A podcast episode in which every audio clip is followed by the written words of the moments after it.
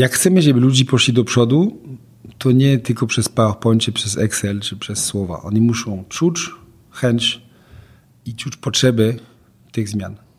To samo z tymi wspomnieniami. Pamiętamy tego, to, co było dla nas mocne intelektualnie, ale też uczuciowe i instynktywne. I wtedy pamiętamy. Dlatego nie pamiętamy liczby, bo liczby są tylko intelektualne. Cześć, ja nazywam się Dawid Straszak i mam przyjemność gościć Was w trzydziestym drugim odcinku podcastu Charyzmatyczny, który powstaje po to, by udowodnić, że charyzmy można się nauczyć, bo mitem jest to, że trzeba się z nią urodzić. A trzydziesty odcinek podcastu jest kolejnym z serii rozmów z charyzmatycznymi ludźmi. A moim gościem jest Jan Gontard. Jan jest prezesem firmy Sodexo, odpowiedzialnym za siedem krajów. Posiada wieloletnie doświadczenie na wysokich stanowiskach zarządzających. Przebiegł jedenaście maratonów i ukończył dwanaście triatlonów typu Ironman. Człowiek, przy którym po kilku chwilach czułem się, jakbyśmy znali się latami. A w trakcie wywiadu będę pytał Jana o to, kiedy zrozumiał, że zarządzanie innymi jest dla niego, jak buduje relacje z ludźmi i jak budować wiarygodność oraz autorytet w biznesie. Jaki błąd nauczył Jana najwięcej oraz co daje ukończenie kilkunastu maratonów i triatlonów. Oraz jaka jest rola wystąpień publicznych w roli lidera. A przede wszystkim zapraszam do wysłuchania odpowiedzi na pytanie, co ma wspólnego boisko piłkarskie z zarządzaniem. Miłego podcastu.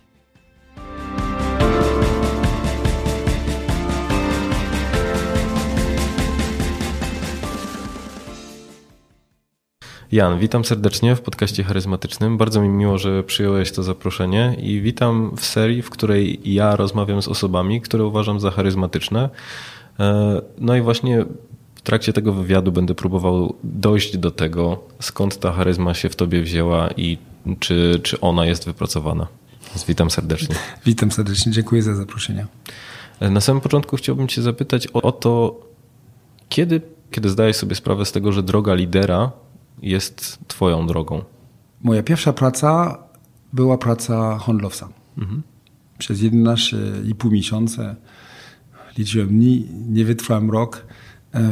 Akurat złożyłem wypowiedzenia, bo miałem szansę pracować właśnie w Polsce. I trafiłem do Gdańska w, we wrześniu dziewięćdziesiątego drugiego roku, strasznie dawno temu. I e, tam byłem kontrolerem zarządzania dla grupy Hersanta. E, I wiedziałem, że bardzo dużo rzeczy są nie po mojemu. Jest bałagan, jest chaos. Więc starałem się ułożyć, organizować parę rzeczy od razu. I e, dosyć naturalnie zostałem mianowany e, szefem drukarni, więc prezesem zarządu e, drukarnia, która drukowała Dziennika Bałtyckiego i Wieczór Wybrzeża wtedy. I na początku byłem dosyć stresowany, bo mój poprzednik miał kłopoty z załogą, oni grozili mu strajkiem. Jeszcze to, to było miasto Solidarności, więc gdzie jest tradycja związkowa. Tak? Więc, a ja ledwo mówiłem po polsku. I de facto mój cel to było, żeby ta drukarnia działała mhm. i żeby działała, musi być, ludzie musieli być zadowoleni. I pierwsza rzecz, którą robiłem, w związku z tym, że poprzednik obiecał podwyżki, to skoro on obiecywał, firma obiecywała i musimy dotrzymać słowo. I dotrzymałem słowo, które ja nie dałem, ale która firma dała przez niego. I potem właściwie uznałem, że to jest super łatwo być szefem, że tylko słuchasz ludzi i, i serde i szczerze krzycz, żeby oni mieli lepsze warunki pracy. Teraz mówimy o health and safety i wtedy to było B H P. Mhm. I tyle. I de facto słuchałem ich.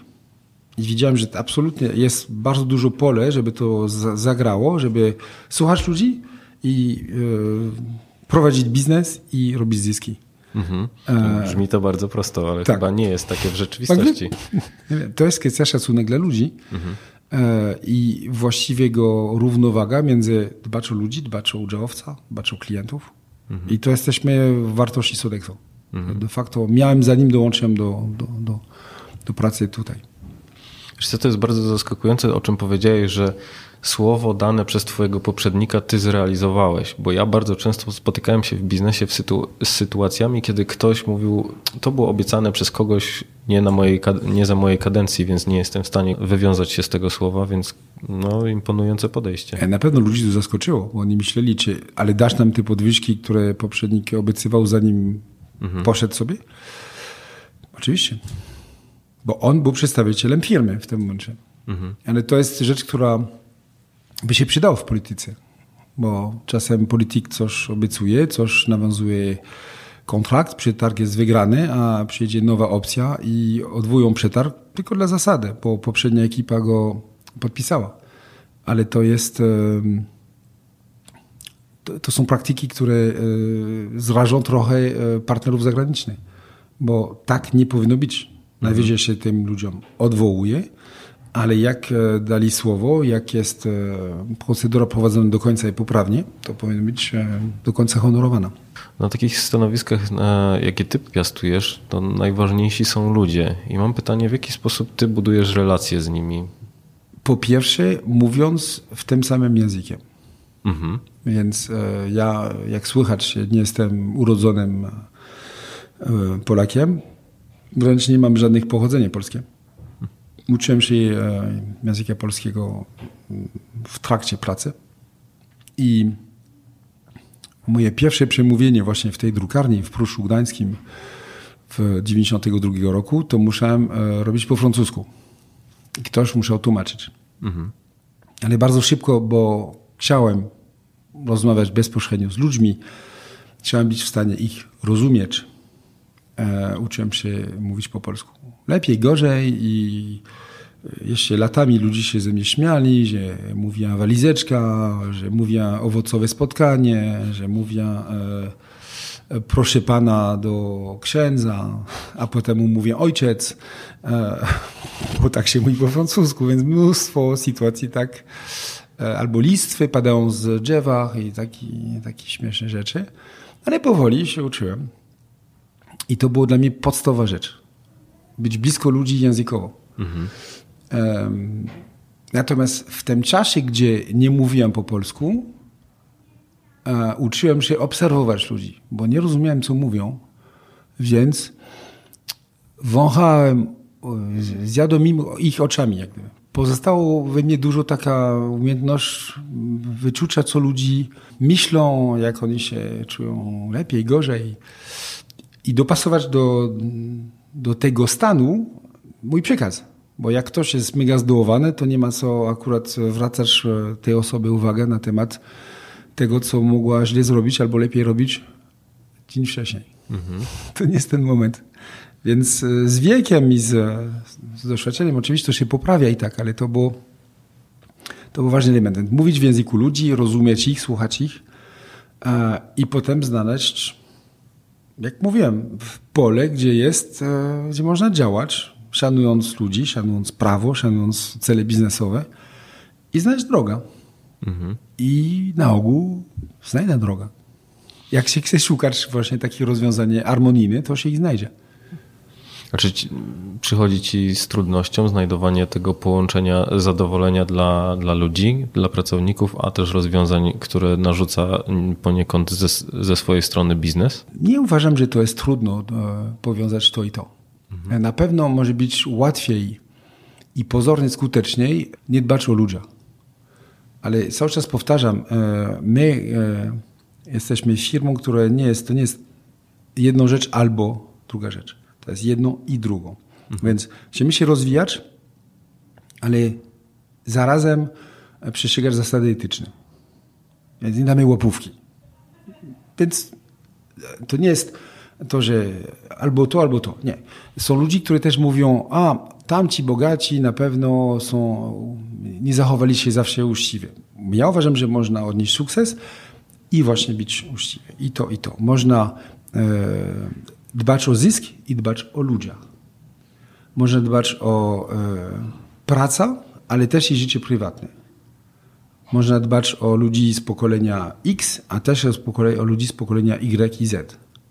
I można pracować w jednej firmie i mieć dziesięć prac. Więc są, są rzeczy, które paradoksalnie są sprzeczne, ale przy leadership i przy wartości stają się do dogadania. Więc to, to moim zdaniem tajemnica takiego podejścia do biznesu to jest na pewno inny, nieco inne podejście do czasu. Nie śpieszymy się tak mocno jak ci, którzy chcą mieć szybki zysk, budować firmy, dwa lata, sprzedać. Jakby nasz założyciel utworzył Sodexo pięćdziesiąt dwa lata temu i nikt w jego rodzinie nie chce sprzedawać, wręcz kapitał jest zablokowany na następne pięćdziesiąt lat. Więc nie ta wizja, że szybki zysk i, i wejście. I my dzięki tego budujemy na lata biznes oparty o właśnie solidny postęp, oparty o tym, że etycznie, legalnie, ale też zdroworozsądkowo. Biznes, który przynosi zysk. Mhm. A jak udaje ci się usłyszeć głosy tych wszystkich ludzi? Bo wspominasz o tym, że z jednej strony mamy ludzi, którzy właśnie są z różnych pokoleń, którzy mają różne potrzeby albo po prostu różnią się różnią się wiekiem czy też doświadczeniem biznesowym. W jaki sposób tobie udaje się usłyszeć to, jakie oni mają potrzeby? Bardziej mi chodzi o to, że moja rola to nie jest usłyszeć wszystkich, to jest stworzyć warunki, żeby mogli być słuchane. Mhm. Więc to jest, stworzymy ekosystem, gdzie ludzie mogą y, funkcjonować y, na równo. To, że są mężczyznami, kobietami, to, że są y, y, właśnie z pokolenia X, czy z pokolenia Y lub Z, y, lub w wieku przedemerytalnym. Y, czy oni są chrześcijaniami, ateistami, y, czy ja, obojętnie jakie mają preferencje y, seksualnie, y, czy mają, y, czy są... lubią sportu, czy nienawidzą sportu. To mhm. Właśnie ten ekosystem nasz pozwoli im wszystkim grać na równo.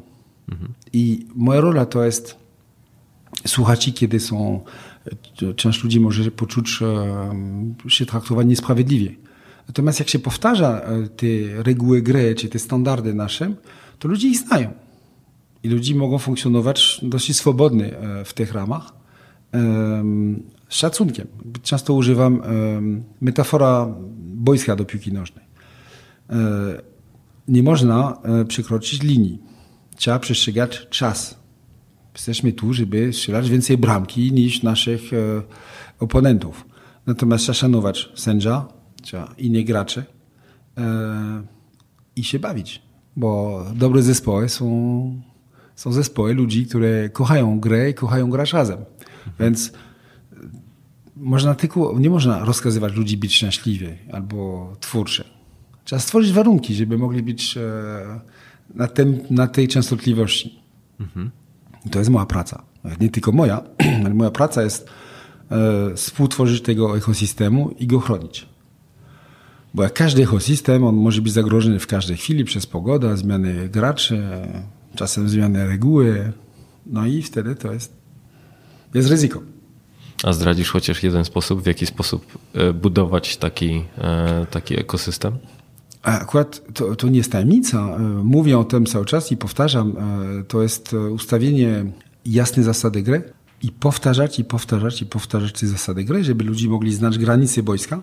Jak wiesz, jak ludzie nie, nie znają do końca, dokąd mogą grać, to będą instynktywnie grać bardzo zachowawcze i powiedzmy w środku boiska. Nie, nie skorzystał z, z, z pełnym wymiarze tego boiska. Dla mnie mogą biegać po linii, byle nie przekroczyli tej linii. Ale jak znają tą linię, bo dużo czasu poświęcamy, poświęcamy na mówienie o wartości, mówienie o to, co zachowanie, które witamy w firmie, o zachowanie, które sobie nie życzymy w firmie, to ludzie wiedzą, co mogą robić, co nie mogą robić. Wiedzą, jak mogą podjąć decyzję. Nie muszą się ciągle odwracać i patrzeć do trenera, które wrzeszczy, albo podaj tego, rób to. Dobry trener piłka nożna nic nie mówi. Wybiera skład, ale w trakcie meczu, poza drobnymi instrukcjami, czy zmiany graczy, on nie ma wrzeszczać na, na graczy. I tak się dzieje, kiedy ludzie wiedzą, o co grają, chce im się grać i znają granice. Więc przykład takich zachowań, tak, żeby konkretnie. Jest ich, nie wiem, pięćdziesiąt, sześćdziesiąt, takie drobne przykłady, które są jednak ważne. Nie wysyłamy maili negatywne. Mhm. Okej. Okay. Więc ja czasem jednak wysyłam. ale dziesięć razy mniej niż kiedyś. Więc oczywiście można powiedzieć, Gontard mówi o pewnej zasadzie, ale sam ich łamie od czasu do czasu. No oczywiście, Zidane sam, który był dobrym coachem, popełnił nieraz błędy na boisko. Ale jest trochę więcej korzyści w jego skład do reprezentacji Francji niż e, wpadki. Mhm. Więc to, te zasady nie robią z nas ludzi perfekcyjnych, mhm. ale ustawiają nas. E, te zasady obowiązują mnie, jak i wszystkich pracowników. Więc e, wręcz to, zresztą mam statystyki. Wiem, że jak kiedyś wysyłałem znacznie więcej maili, a od kiedy postanowiłem nie wysłać maili negatywnych, wysyłam kilka tysiąc maili rocznie. Mhm. I może to nie tylko to, ale na pewno to się przyczyniło do, do obniżenia ilości maili. Więc jak się mówi o tym, że się nie wysyła negatywnych maili, to jest więcej szans, że osiemdziesiąt procent, osiemdziesiąt pięć procent, dziewięćdziesiąt procent ludzi trochę mniej ich wysyła. I organizacja jest lżejsza od tego. Więc pytanie, a co robisz, jak ktoś popełni, popełnia błąd albo coś takiego? Czekam i porozmawiam z ludźmi. Jak porozmawiam z ludźmi o błąd, który popełnili, dzień później jest kompletnie inna energia. To już nie jest ta rozmowa, że błąd, od razu reakcja, za szybka, nawsiąkana energią negatywną. Jak się rozmawia dzień później, to już człowiek rozmawia jak dziadek z wnukiem. Jest inna, inna rozmowa. A jak się rozmawia trzy dni albo tydzień później, to nawet nie jest e, dziadek z wnukiem. To jest jak człowiek z człowiekiem. Bo już nie ma nawet energii, że wiem więcej o ciebie. Zauważyłem tylko to. I może nie zauważyłeś. No i przy, można by to robić inaczej. I ludzi taki feedback przyjmują kompletnie inaczej niż dostać w łeb, kiedy już wiedzą, że popełnili błąd. Dostać w łeb oczywiście umownie, tak? Mhm. Bo to z kolei jest nielegalne, nieetyczne, więc nie robimy takich rzeczy. Okej. A jak to robisz, żeby sprawiać, żeby ludzie za tobą podążali? Bo ty wytyczasz w pewnym, pewnego rodzaju wizję i wytyczasz kierunek jako reprezentant firmy. I co ty jako lider robisz, żeby ludzie za tobą szli? Po pierwsze, to jest łatwiej Sodexo, bo to jest firma, która ma historia, wartości, daje mnóstwo możliwości awansu w Polsce, w regionie i na całym świecie. Więc jak ja jestem, Sodexo może się rozwijać bardzo dobrze, ale jak mi nie będzie, też może się dalej super rozwijać. Więc to nie jestem entrepreneurem, twórcą jednej firmy i gdyby mi zabrakło, to firma mogłaby się zawalić. Tak, to jest pierwszy punkt. Mhm. Inaczej mówiąc, dołączyłem do reprezentacji, jak gdyby, czy do ekipy Sodexo, która świetnie, super, wcześniej bardzo dobrze działała i mam nadzieję, po mnie będzie dalej super działała.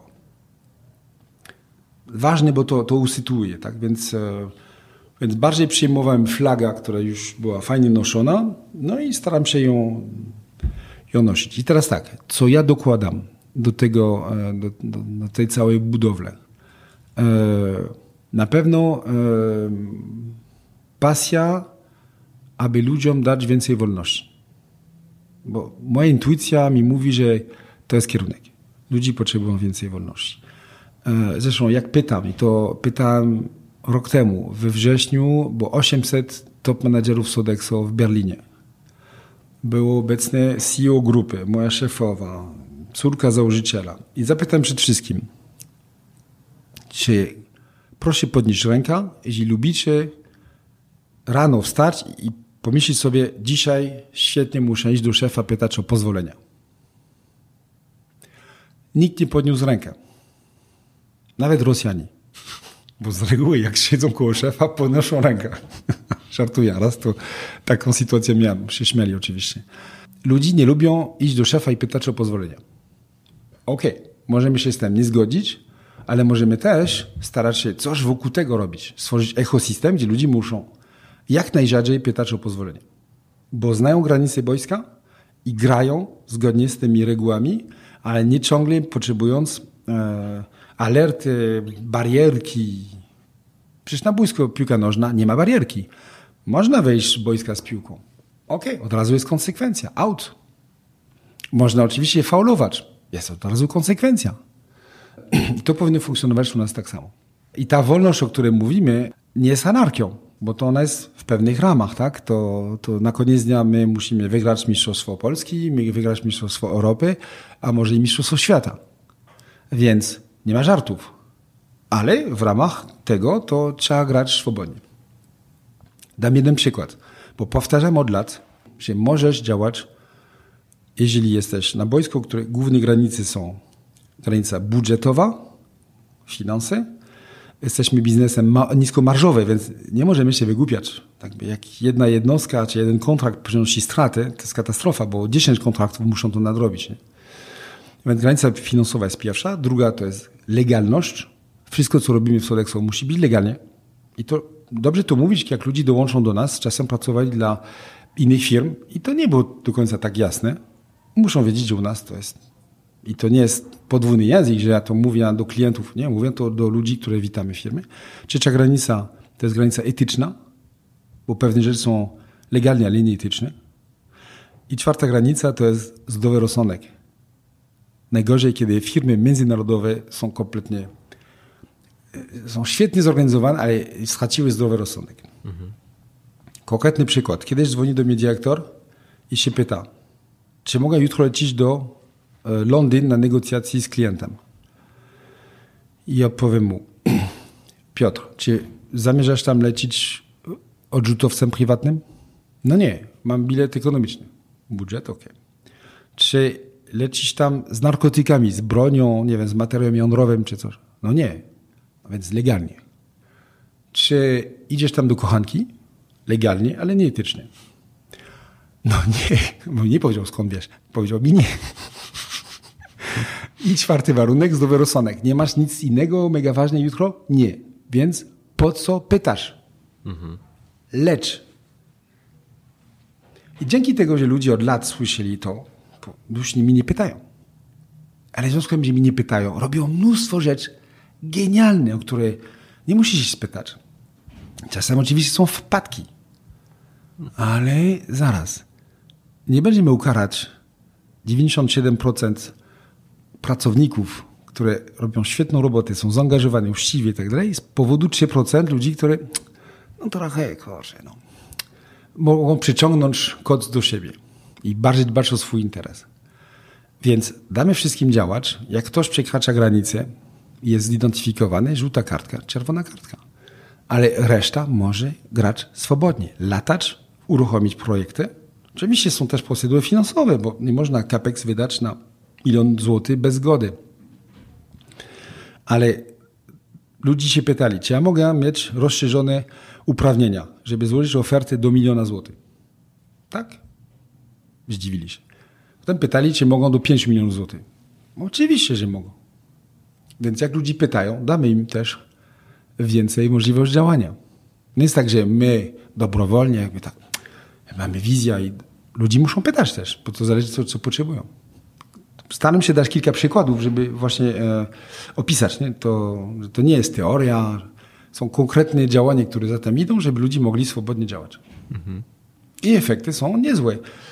Ja dostałem ten biznes, byliśmy już liderem e, w restauracjach e, firmowych, jak i w technice, tak zwany hard technical maintenance. E, dwanaście lat później jesteśmy wciąż liderem. Nie popsułem. A kilka konkurentów w międzyczasie się potknęli i zniknęli. Więc i to nie ja. Ja jestem najwyżej w tym szef orkiestr. Tak, ja tam delikatnie macham rękę, delikatnie balans ciała i orkiestra gra. A to są ludzie, którzy chcą im się grać, kochają tą melodię albo wymyślą inną właśnie. A w jaki sposób budujesz wiarygodność i autorytet? Trzymając się zasadami, które są ustalone. Obowiązują mnie, jak popełniam błąd, przepraszam, yy, no i wtedy ludzie szanują, tak? Że to nie jest tak, że jestem ponad prawem, ponad zasadami, które promuję. I da, to daje też ludzi yy, wiedzą, na czym stoją. Bo są zasady, te zasady są na stałe, szanujemy ludzi, yy, jak popełnić błąd, masz prawo popełnić błędy. Masz prawo zmienić zdanie. To szanujemy to. Natomiast lepiej nie popełnić błąd ten sam dwa razy i na pewno nie trzy razy. Ale raz, fajnie. Próbowałeś. Super. Nie wyszło? Próbuj dalej. I to buduje właśnie e, szacunek, że daje się ludziom możliwość działania. E, ja się nie chowam przed jakimś wielkim biurem, drzwiami. Ja nie mam biura, mhm. więc po pierwsze, bo rzadko bywam w Polsce, rzadko bywam wszędzie, bo jestem no, odpowiedzialny za siedem krajów. E, I ludzie widzą, siedzą na open space albo na sali spotkania. I to też buduje szacunek, że skoro narzucaliśmy ludziom open space, to ja też korzystam z open space. Chciałem też zapytać o to, w, bo mówiłeś też o, o błędach, które ludzie popełniają. Czy zdarzył tobie się jakiś błąd, który szczególnie dobrze pamiętasz, który bardzo dużo cię nauczył? Boże, tyle błędów robiłem. Tylko trzeba wybrać taki, który... Mam nadzieję, że większość błędów mi dużo nauczą. Um... Czego mogę się podzielić, bo to jest dosyć taki um, świeży, uświadomiłem sobie tego, że czasami nie chcąc e, wchodziłem e, na, na innych parafiach. Mhm. Więc e, uznałem, że jest jedna rzecz do zrobienia, jakiś projekt. On, oczywiście przy takich projektach, przy w naszej organizacji jest potrzebne wsparcie różnych innych e, zespołów, które mi nie podlegają, typu I T, typu H R albo coś takiego. I e, miałem tendencję do, do forsowania e, tego, co uznałem za słusznie, e, jak ludzi dookoła mieli też swoje cele, swoje priorytety i e, nie najlepiej to było odebrane i słusznie. Więc trochę się zreflektowałem, że trzeba odchodzić, obchodzić do ludzi, które mają inny obszar odpowiedzialności, z dużym szacunkiem, z cierpliwością, z tolerancją, że mają prawo mieć inne zdanie, mają prawo mieć inne priorytety, mają prawo mieć też inny styl działania, inny tempo działania i starać się ich przekonać do siebie niż forsować. I ten błąd popełniłem sto pięćdziesiąt razy, ale wreszcie do mnie dotarło, że muszę inaczej postąpić. Mhm. A czy masz kogoś, kto daje ci też informację zwrotną? Bo yy, wydaje mi się, że bardzo trzeba być odważnym, żeby zwracać yy, uwagę właśnie szefowi wszystkich szefów w firmie na błędy, które popełnia. Czyli skąd ty bierzesz informacje na temat yy, na temat tego, co, jakie obszary są takimi, nad którymi jeszcze mógłbyś popracować? No, po pierwsze, ja nie jestem szefow, szef wszystkich szefów, daleko od tego.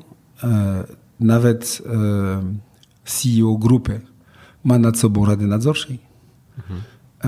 więc nie ma za bardzo taką kulturę w Sodexo, że są jakiś tam szefów wszystkich szefów. Ale masz rację, może ktoś podejść do tego, że jestem jego szefem, bo szefem jego szefa i może uznać, że czy, czy wypada mi zwracać uwagę.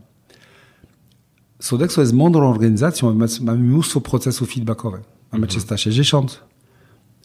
Ja miałem ostatnio taki senior executive feedback session, także gdzie dużo ludzi i coachy i na bazie też kwestionariusz osobowy, kwestionariusz, który się wypełnia. Wejdzie taki profil osobowości z, z mocnymi stronami, z, z stronami do poprawienia i z takimi punkty, gdzie czasem człowiek może niepotrzebnie się e, denerwować, bo są rzeczy, które, na które on jest uczulony. Mhm. Więc e, ja dzięki tego miałem właśnie ok- okazję właśnie zreflektować się między innymi na, na, na tego typu zachowania. E, I to jest fantastyczne, że organizacja ma napra- szczere intencje, żeby ludzie się dalej rozwijali. Inwestuje w to. To nie za darmo, to kosztuje pieniądze. To jest, to jest rzecz, która poza tym ma efekt na ludzi, które ze mną współpracują, bo jeśli jestem lepszym menadżerem, to siłą rzecz będzie to miało efekt na ludzi, które współpracują ze mną. Więc są ludzie, którzy mi, mi dają feedback, ale też są procesy, które pozwolą ludziom mniej odważne, czy, które nie tak blisko pracują, które by nie czuli, że to, to wypada. Mhm. Wtedy ich feedback też trafi do mnie. Także jestem, uważam się za bardzo szczęśliwy, że jestem w organizacji, która mi karmi feedback. A dodatkowo dobrowolnie robiłem kiedyś taki trzysta sześćdziesiąt dla wszystkich pracowników, dwa razy to robiłem, które są na naszym systemem informatycznym, które ma adres mailowy nasz i które są w naszym systemie wewnętrznym. To było dwieście do dwieście pięćdziesięciu osób i miałem bardzo fajne feedbacki też. Bardzo ciekawe. Od tego, że za mało słucham ludzi, że dam wrażenie, że już podjąłem decyzję, jak oni dalej mówią, co jest akurat, to nie było moją intencją, ale może tak wygląda. A poza tym czasem fakt jest, że miałem swoje zdanie i ludzie mogli myśleć, że nie zmienia zdanie. Do punktów typu, że za rzadko bywam u nich, ale to tak. To wynika z natury mojej pracy. Tak? Nie mogę być zbyt często w, każdym, w każdej restauracji czy na każdym budynku. Ale z tych wszystkich uwagi, bo to było, nie wiem, dziesięć pytań, może otwarte, zamknięte, nic nie było nie fair. Nic. Nawet te uwagi, które były niemiłe, tak? Typu, że nie słucham, to nigdy nie jest miło, ale coś w tym jest. To jest tak jak feedback klienta czy konsumenta. Jak uznamy, że feedback to feedback i musimy coś z tym zrobić, to sam uważam, jeśli chodzi o naszych pracowników. Ważna jest ich percepcja, a nie to, co ja myślałem. Mhm. Albo jakie były moje intencje. Okej. Okay. A poza jakby twoją rolą zawodową, to biegasz maratony i robisz triatlony, więc ja w ogóle chylę czoła, bo za każdym razem, kiedy spotykam osobę, która jest w stanie dokończyć triatlon, to po prostu myślę, że mam do czynienia z super człowiekiem. Chciałem cię zapytać, co tobie dało właśnie zrealizowanie maratonów i zrealizowanie triatlonów? Maraton mi dał jedną rzecz. Wytrwałość już miałem i ona się ujawniła w fakt, że biegam maraton. Natomiast mi dał doświadczyć jedną bardzo ciekawą rzecz. Jak się zaczyna maraton, człowiek jest świeży, otoczony ludzi, którzy są uśmiechnięte, a jak, jak skończy się maraton, człowiek jest sam i w bólu. Co najmniej mówię o sobie. Nie sam, bo byłem ostatni, ale sam, bo to jest i tak rozciągnięte i de facto się nie biega w grupie już. A mi się zdarzało biegać w tych grupach na trzy czterdzieści pięć, na cztery godziny i to jest taki bardzo fajnie, powiedziałbym, pierwotnym instynktem bieganie razem. Jak człowiek milion lat temu, jak polowali, mhm. te metody polowania właśnie polegały na męczenia gazele i te wszystkie zwierzęta, bo nie było broń, które zabiły na odległość, więc trzeba było męczyć. Więc ludzie biegali razem i to jest fantastyczne. Natomiast ten aspekt, że zaczynam otoczone i w dobrym humorze i skończę sami w bólu, to jest metafora śmierci. Przyjdzie ten dzień, kiedy będziemy może nie do końca sami, ale jednak jak człowiek w tym ostatnim momencie jest sam. I to jest dobre przygotowanie. Także to może brzmieć taki pompatyczny, ale uważam, że to jest fajnie, taki, to jest duchowy, trochę duchowa podróż. Oczywiście fizyczna też. Z kolei triatlon było dla mnie coś innego. Ja nie umiem pływać. Jak się zapisałem do pierwszego triatlonu, umiałem pływać tylko żabka i słabo. Ale się zapisałem, bo wiedziałem, że just do it. Muszę się zapisać i potem w... nauczę się i wstecz. Miałem rok, więc uczyłem się pływać e... crawl i bardzo się bałem to, to pływania. E... To nie było naprawdę moja strefa komfortu. Ale tyle się najadłem strach, tyle poszedłem w tym kierunku, który mi właśnie odpychał, że stałem się nie tylko dobrym pływakiem. Na przykład dwa dni temu byłem na trening, robiłem cztery kilometry, mhm.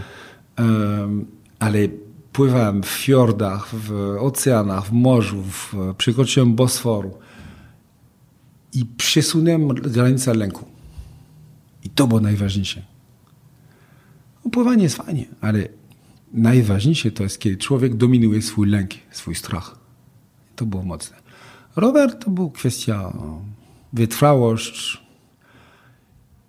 I bieganie niestety już mi nie przynosiło przyjemności, więc robiłem trzynaście triatlonów, trzy razy Ironman długi dystansowy, ale jestem w tej chwili w stanie spoczynku. Już tylko trenuję, ale już nie biorę udziału w zawodach. Mhm. Już nie będziesz wracał? Może będę, nigdy nie mów nigdy. Nie? Natomiast na dzień dzisiejszy mam frajdę znowu z biegania, ale bieganie, maraton po nie wiem, osiem godziny czy tam siedem i pół godziny wysiłku nie jest przyjemnie dla mnie. Za książki jestem, za, za mało trenuję, nie mam czasu tyle trenować, żeby to było dla mnie frajda. Mhm. Więc biegam, jeżdżę na rowerze, pływam, e, tańczę latino teraz, trochę inne rzeczy robię, ale już nie do tego stopniu ekstremalnym. Ale robiłem, zaliczyłem, bardzo się cieszę, jestem z tego dumny. E, uważam, że może, każdy może robić triatlon, szczególnie ta połówka. Ja robiłem połówkę w Gdyni e, dwa lata temu, prawie będzie. E, i mnie, byłem przed operacją kolana, więc nie mogłem biegać. Więc musiałem się śpieszyć na pływanie, na rower, żeby mm, półmaraton robić chodząc i skończąc przed czasem granicznym. I skończyłem. Więc naprawdę uważam, że można bardzo powoli robić triatlon i go skończyć. A często ludzi myślą, że nie jestem gotowy, bo oni chcą nie wiadomo jaki czas mieć. Mhm. Trzeba robić. Just do it. A nie marzyć. Więc jak ci myślisz, że to jest niesamowite, spróbuj. Najwyżej nie skończysz. W sumie racja. A czy sport jest właśnie dla ciebie takim sposobem na to, żeby utrzymać balans pomiędzy życiem prywatnym a, a życiem zawodowym? Sport jest mega ważnym elementem właśnie tej równowagi dla mnie. Rodzina, przyjaciele, sport, praca to są takie te moje duże kamienie. Oczywiście to jest element odreagowania, bo trochę frustracji zawsze w pracy jest. Jak mhm. człowiek idzie i pobiega albo ćwiczy się trochę w sali e, e, różne mięśnie, boksuje trochę, to człowiek odreaguje, ale to jest, to jest niezbędne w mojej, dla mnie, to nie chcę tutaj powiedzieć, że to jest jedyne, jedyne wejście, ale to jest dla mnie niezbędnym elementem do, do, do czucia się w pełni sobą. Mhm. Co, pytam z tego względu, że często sam łapię się na tym, że w momencie, kiedy wychodzę z pracy i nawet jeżeli mm, przykładowo idę biegać, to ciągle czuję, że ta praca jest gdzieś tam ze mną i zastanawiam się, jak ty sobie radzisz właśnie z tym, żeby nie, nie zwariować, czy jesteś w stanie w ogóle odcinać się od, od, od tego, co się dzieje w biurze? E, nie? Jestem, jestem, A? Akurat jestem. Jestem. Sport pomaga, bo jak człowiek się martwi o nadchodzący maraton, triatlon, o plan treningowy, siłą rzecz, to przyciąga uwagę w innym kierunku. Mhm. I to stworzy automatyczną równowagę. Jak człowiek kocha żona, dzieci swoich, to też stworzy automatyczną równowagę, że w końcu na horyzont dziesięć lat to jest ważniejsze. Oczywiście rodzina jest ważniejsza. Ale nie zmieni fakt, że ja pełnię swoje obowiązki z pasją. Powtarzam ciągle, I love my job. Naprawdę, kocham swoją pracę, uwielbiam to, co robię. Ale nie można się dać wariować. Więc e, mogę zdradzić kolejną tajemnicą. E, aczkolwiek ona nie jest, bo jest na Facebooku nawet, więc to, bo o tym trochę pisałem. E, medytacja jest jedna, jeden sposób, żeby się uspokoić. I ostatnio właśnie po zakończeniu te, te wszystkie cykle, triatlony i maratony postanowiłem rozpocząć drogę do, jak się mówi po polsku, świętego Jakuba Compostela. Mm-hmm. Santiago może. Nie wiem, czy to mówi się jakoś po polsku inaczej, ale wiem, wiem o co tak, chodzi. El Camino. Więc e, zablokowałem tydzień na początku kwietnia. E, z góry, potem od początku stycznia ćwiczyłem co niedzieli z, z moim psem, to chodziłem po lesie i w śniegu, w mrozie. Robiłem najpierw piętnaście, potem dwadzieścia, potem dwadzieścia pięć, potem do czterdziestu kilometrów, żeby sprawdzić buty, kurtka, plecak. No i potem na początku kwietnia ruszyłem. I to jest fantastyczna droga, bo to jest droga, przez którą setki tysięcy, może miliony ludzi szli od średniego wieku. I ta droga się nie zmieniła. Wręcz ona chodzi po części Francji, gdzie można naprawdę czuć się czasem w trakcie podróży w czasie. I wracając z tej drogi, to na tydzień robiłem, tak? Bo nie mogę robić jednym zamachem, więc będę robił co roku tydzień. Mhm.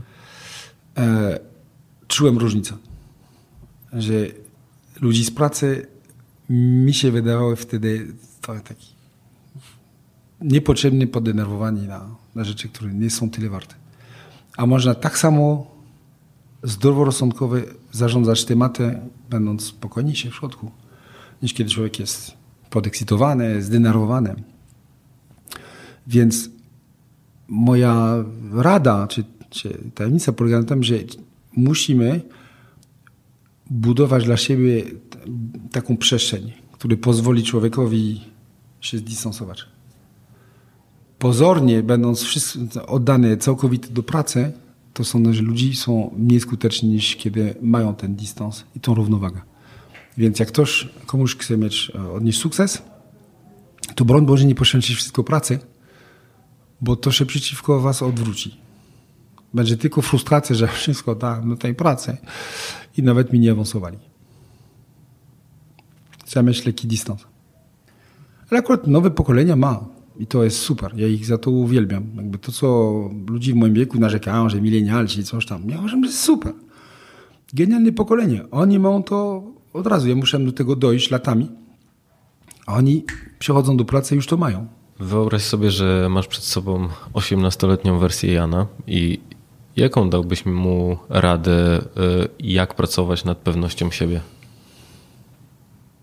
Wow, wow. Muszę mieć trochę czasu, żeby rozmawiać z tym Janem.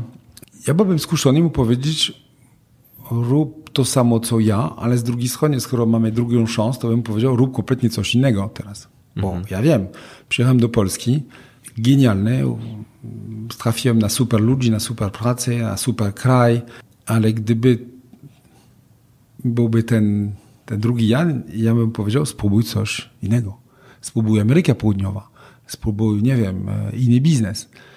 Um, mam trójkę dzieci. Ja oczywiście trochę namówiłem, żeby szli w moim kierunku, mianowicie studia biznesowe, ekonomia. Żaden z nich mi nie słuchał, ale uważam, że to jest piękne, bo to udowodni, że e, ja im dam naprawdę wolność. Mhm. Ja radziłem, że szko- szkoły biznesowe są super, bo otwierają drzwi do właściwie wszystkich przemysłów. E, starszy syn, dwudziestoczteroletni, jest fotografem i coraz bardziej idzie w kierunku filmowania. Moja córka, która będzie miała za chwilę osiemnaście lat, chce być aktorką i już grała w e, polskich serialach, także nawet ma sukces i była mistrzynią świata w tańce. E, a mój najmłodszy syn e, chce pracować w modzie i już nagrywa piosenki rapowe. I nagrywa i niezłe są. Ma czternaście lat, więc z mojego punktu widzenia taki totalna porażka, bo nikt z nich nie będzie pracował, jak skończył jakąś szkołę biznesową, ale właśnie to jest piękno. Oni muszą pisać swoje książki, życzy. E, ja pisałem swoją książkę. Jestem z mojej książki zadowolony, ale to jest ich książka. Mhm. Nie ja mogę pisać e, za nimi. Więc, e, więc do tego Jana bym powiedział, e, rób co czujesz. Świat się zmienił. Jak ja miałem osiemnaście lat, świat był inny. E, jeszcze był Związek Radziecki. Jeszcze była e, kurtyna, ta żelazna kurtyna. Ja bym, to mi przyciągało. Te kraje się otworzyły, więc ja przyjechałem do, do Polski z misją humanitarną najpierw i potem zostałem. Także, ale dzisiejsze czasy e, inne rejony świata się otworzą. Więc to bym mu powiedział. Powąchaj i idź tam, gdzie, gdzie ci nakieruje intuicja. Mhm. A jakie przeświadczenie było dla ciebie ograniczające? Że czasami pojawiają się w naszym w życiu takie myśli, e, które nas ograniczają. Czyli idziemy z, jakby czasami jednym zdaniem w swojej głowie przez całe życie, a potem okazuje się, że, że nie jest prawdziwe i tak naprawdę okazuje się, że w jakiś sposób ograniczało nasze możliwości. Tak zwany fausse croyance. Trudno mi powiedzieć, jakby nie, nie, nie doszedłem do tego wniosku, że szedłem z niewłaściwymi, z, z niewłaściwymi filtrami jak gdyby przed oczami, mhm. pod tym kątem. Nie, nie doszedłem do wniosku, że cholera, e, powinien to rozumieć e, inaczej.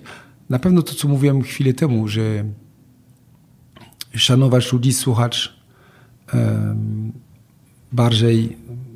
Pan Bóg nam dał dwie uszy i jedno ust. To może nie jest przypadek, że musimy słuchać dwa razy więcej niż mówimy. Natomiast to nie są przeświadczenie, że trzeba robić rzeczy inaczej, to bardziej jest tak, że słuchałem, ale słucham lepiej teraz. Więc nie zmieniłem światopogląd pod tym kątem. Powiedziałbym, że miałem szczęście, że moi rodzice i tam, gdzie byłem wychowany, to miałem zdrowy światopogląd, więc to nie jest tak, że odkryłem, że o cholera. Zastanawiam się, bo to jest... E, lubię dostać... E, pytanie, na które nie mam do końca odpowiedzi. Mhm. To jeżeli przyszło ci w międzyczasie do głowy, to możemy tak, do, tak, tego, tak. do tego wrócić. A powiedz mi, jak oceniasz wa- ważność yy, czy rolę wystąpień publicznych w roli lidera? Czy one są potrzebne, czy to, yy, czy to jest zbędny dodatek? Wystąpienia publiczne są kluczowe. Powiedziałbym, że poznaje się lider, kiedy jest sytuacja kryzysowa, a jeden skoczy na stole i mówi, dobra, mamy problem, teraz pytanie, jak wyjdziemy z tego? I ty robisz to, ty robisz to, ty robisz to, ty robisz to, robimy to, spotkamy się za godzinę i to jest leadership. Mhm. To umiejętność właśnie przyjmowania dowodzenia. Odpowiedzialność. Uważam, że lider, który nie potrafi do końca zmobilizować ludzi i wystąpić na scenie, ma duży brak. To może być duży lider, nie? Bo są tacy w historii, którzy nie byli super mówcami, a mieli wokół sobie właściwie ludzi i tak dalej, ale jednak to jest jeden z kluczowych cech. Jakby to ułatwia też być odebrany jako lider mhm. przez ludzi. Natomiast wiadomo, ktoś, który tylko fajnie występuje, ale nie potrafi potem e, pamiętać, trzymać się pewnych e, wartości, no to też ma duże braki, więc to, to, to Czyli... nie jest jedyna rzecz, ale to jest e, potrzebna. Czyli najpierw zadbanie o ten O jakby te zadania, które są na co dzień do niego przypisane, a dopiero potem występowanie? Nie ma dopiero potem. To jest, mhm. nie jest tak, że najpierw bije serce, potem mózg działa. To wszystko równolegle. Nie? To, to są inne systemy. Na pewno jak mam wybrać między ktoś, który ma braki, wola lider, który nie wypada najlepiej publicznie, ale jest, trzyma się wartości, szanuje ludzi, słucha, a lider, który tylko fajnie gada publicznie. Mhm. No, taki lider... Także wybrałbym ten, który nie jest super mówcą, ale jest dobrym liderem poza tym. A czego jeszcze szukasz w liderach innych? Ja bym odpo- odwrócił pytanie. Mhm. Do ciebie, do słuchaczy. Czego pamiętamy z tego, co robiliśmy dziesięć lat temu? Czy pamiętamy, jaki był procent zyskowności naszych, um, naszej działalności? Czy przypominamy, jaki był nawet wysokość przychodów? E, czy, czy, nie wiem, czy klientów nawet, które um, zdobyliśmy? Nie. Pamiętamy tak naprawdę um, temperaturę, która panowała w zespole. Czy było ciepło, miło, fajnie, czy było chłodno, nieprzyjemnie. Pamiętamy tego, co się uczyliśmy. Pamiętamy te momenty zwycięstwa albo porażki. Pamiętamy tam, gdzie było emocji. Wszystko, co jest intelektualnie, ten cały PowerPoint znika. Zostanie tylko to, co jest na tych dwie pozostałych płaszczyznach, gdzie mamy komórki mózgowe. Są trzy ośrodki, gdzie są komórki mózgowe. Mózg oczywiście, czy komórki neuronalne, może się mówić. Są w mózgu, w sercu i w ciewi. Jak chcemy, żeby ludzie poszli do przodu, to nie tylko przez PowerPoint, czy przez Excel, czy przez słowa. Oni muszą czuć chęć i czuć potrzeby tych zmian. To samo z tymi wspomnieniami. Pamiętamy tego, to, co było dla nas mocne intelektualnie, ale też uczuciowe i instynktywne. I wtedy pamiętamy. Dlatego nie pamiętamy liczby, bo liczby są tylko intelektualne. Mhm. Więc co jest potrzebne jako lider? Wywołać w takich momentach, które ludzie będą pamiętali. Bo się uczyli. Bo czuli, że e, są szanowani, są docenieni, e, bo ktoś wreszcie widzi ich wartość. Bo czasem nikt tego nie widział w domu wcześniej albo w poprzednich pracach. E, taki moment, kiedy ludzi wow, pomyślą, to jest ten moment. I lider właśnie powinien w takich momentach właśnie stworzyć. Starać się, bo może się nie udać, nie? Czasem chcesz się zwracać uwagę ludziom i oni się obrażają, a to był dobry chęć, więc może to robić się lepiej, może delikatniej, może później, jak mówiłem, tak? Dwa dni później jest inaczej, tydzień później jest inaczej. Miesiąc później ludzie myślą, wow, pamiętałeś? Tak, dla twojego dobra, chcę ci powiedzieć, bo nie wiem, czy wiesz, ale to zostało odebrane inaczej niż może ci się wydaje, albo to, bo nie wiemy, czego nie wiemy. To są takie martwe kąty. Feedback jest mega cenny, bo nam też uświadamia tego, co my nie wiemy mhm. i nie widzimy, nie ma złej intencji. A jaką rolę według ciebie pełni ubiór w pracy lidera? Ubiór w sensie ubranie, tak? Ubranie. Mhm. Pewna, pewna kolacji w tym tygodniu z prezesami różnych firm i jeden z tych prezesów mówił, że on się ubiera inaczej, jak jest w jednym budynku, w jednym mieście. Tam jest w dżinsach i w, w, w najkach. Mhm. A jak jest w siedzibie, ubiera się w garniturze. E, więc wiadomo, przy ubiór zawsze jest pewien... E, pewna konwencja, tak?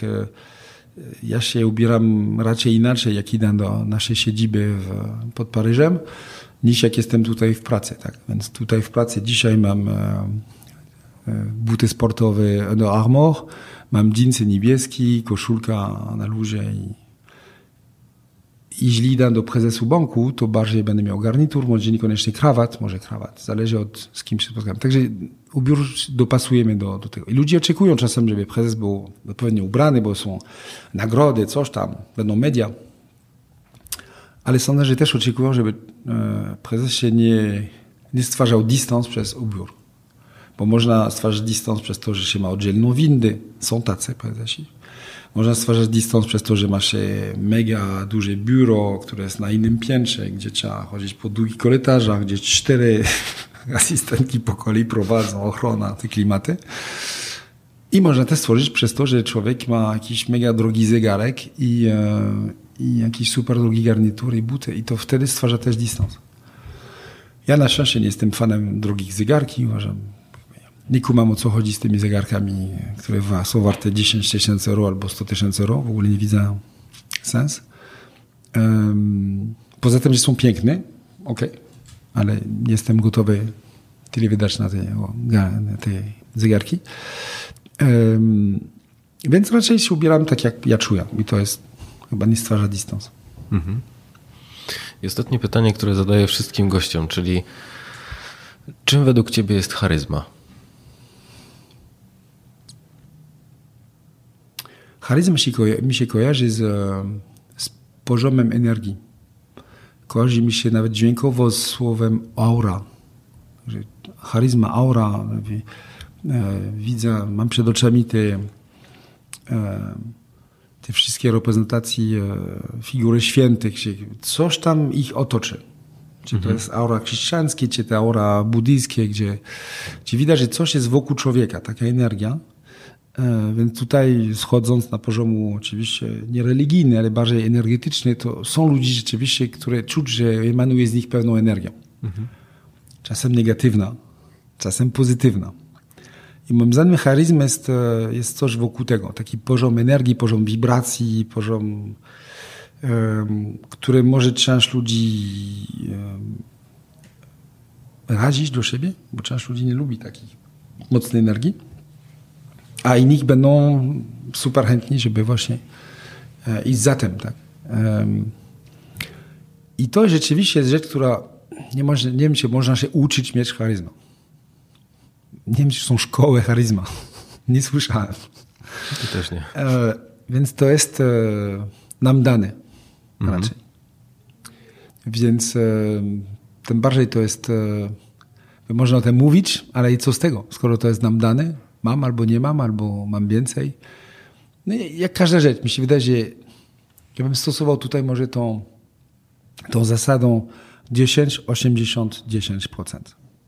dziesięć procent ludzi są mega zdolni. Mhm. Fortepianie, Mozart, cztery lata już komponuje, w ogóle to nie jest tak, on jest akurat te zero przecinek zero jeden procent. Tak? Mhm. Ale dziesięć procent ludzi w ogóle w różnych dziedzinach, tak? Może być w piłka nożna, może być w biznesie, są mega zdolni. osiemdziesiąt procent musi iść do szkoły. A jak idzie do szkoły, się dobrze uczy, będzie przeciętny, ale tak, okej, okay, można być dobrym lekarzem, nie wiem myśleć nic takiego jak przyczep serca, ale być dobrym lekarzem rodzinnym. I dziesięć procent, co byśmy nie robili, w danej dziedzinie się nigdy nie nauczył. Można by wydać miliony dolarów. Ja w piłkę nożną na przykład jestem gapą totalną i można by mi dać najlepszych trenerów na świecie, to by nic nie dało. Mój syn z kolei jest bardziej przy te osiemdziesiąt procent, a może te dziesięć procent. Mógłby się stać takim. Nieważne. Charyzma jest podobna. dziesięć procent ludzi ma on to, od razu wchodzą, widać, czuć, ma on dziesięć lat, czuć tą charyzmę. osiemdziesiąt procent może ma trochę charyzmy i mógłby na tym pracować. Mhm. Wokół wartości, wokół samodyscypliny. Inspirujące zawsze jest, kiedy ludzi ma. Czy ma on się własnych e, wiary. I dziesięć procent nie ma. Więc tak bym na koniec dał taki dosyć pozytywny przekaz. Nawet jeśli to jest nam dane, zawsze jest nam dane trochę charyzmu. Zawsze odrobinę, każdy dostanie po troszku. No może dziesięć procent kompletnie tego nie ma. A raczej nie słuchają ciebie. Tak bym zakładał. O, super. Ale ci, którzy słuchają, są prawdopodobnie w tłuce dziewięćdziesiąt procent. Albo mhm. mają na maks od urodzenia, albo mają trochę i mogą na tym pracować. Ci, co o. mają na maksa, to na pewno nie słuchają. Może też słuchają, bo chcą mieć jeszcze więcej. Nie wiem. Super. No i bardzo dobre, dobre zakończenie, bo tak naprawdę masz, masz target. Z osiemdziesiąt procent ludzi, które mają trochę i mogą mieć więcej. Tak, ale zgodzę się z tobą, że też wychodzę z takiego założenia, że jest część ludzi, która nie musiała nigdy pracować nad tak. swoją charyzmą, którzy po prostu się w ten sposób urodzili, a może inaczej, oni pracowali, ale na pewno nie w świadomy sposób. Mhm. A osiemdziesiąt procent jest takimi ludźmi, którzy rzeczywiście, on, powiedzmy, że charyzma jest na skali od jeden do dziesięciu i po prostu mogą przesunąć o dwa czy trzy stopnie tak. w jedną stronę. Albo pięć, dziesięć nawet to. Um, każdy z nas spotkał wcześniej czy później ludzi, które się zmienili z czasem. Mhm. Na dobro i na zło. Mówmy o tych, które się zmienili na dobro. I czasem jest takie imponujące wrażenie, że człowiek emigrował, nie wiem, mówi w innym języku. E, przetuł, czy schudł, nieważne, zmienił nawet e, aspekt fizyczny, e, osiągnął coś i nabrał charyzmy, który nie miał. Mm-hmm. Więc e, nam jest to dane, ale możemy to zawsze rozwijać. Okay. Super, Jan, dziękuję ci dziękuję serdecznie bardzo. Za ten wywiad. Było mi bardzo przyjemnie. Również. Dzięki. Dziękuję. Ale zanim wrócicie do codziennych zadań, to chciałem wam serdecznie podziękować za to, że jesteście i słuchacie. Dzięki również za wszystkie komentarze oraz wiadomości. Dzięki temu mam ogromną motywację do tego, żeby nagrywać dalej. Mam też do was ogromną prośbę. Jeżeli znaleźliście coś wartościowego w tym odcinku, to chciałbym was prosić o to, żebyście pomyśleli o jednej osobie, którą mógłby zainteresować ten odcinek i żebyście wysłali link z podcastem bezpośrednio do niej. Dzięki temu ja będę docierał do słuchaczy, którzy mogliby być zainteresowani tematyką, a być może wy jesteście w stanie przez ten jeden odcinek zmienić czyjeś życie. Albo przynajmniej umielić komuś drogę tramwajem do pracy. Jeżeli jesteście zainteresowani tym, co dzieje się z podcastem charyzmatycznym w międzyczasie, to zapraszam do tego, żebyście śledzili go w social mediach, na LinkedIn, na Facebooku, na Twitterze, na Instagramie. No i tyle. Dzięki jeszcze raz i do usłyszenia w następnym odcinku. Cześć!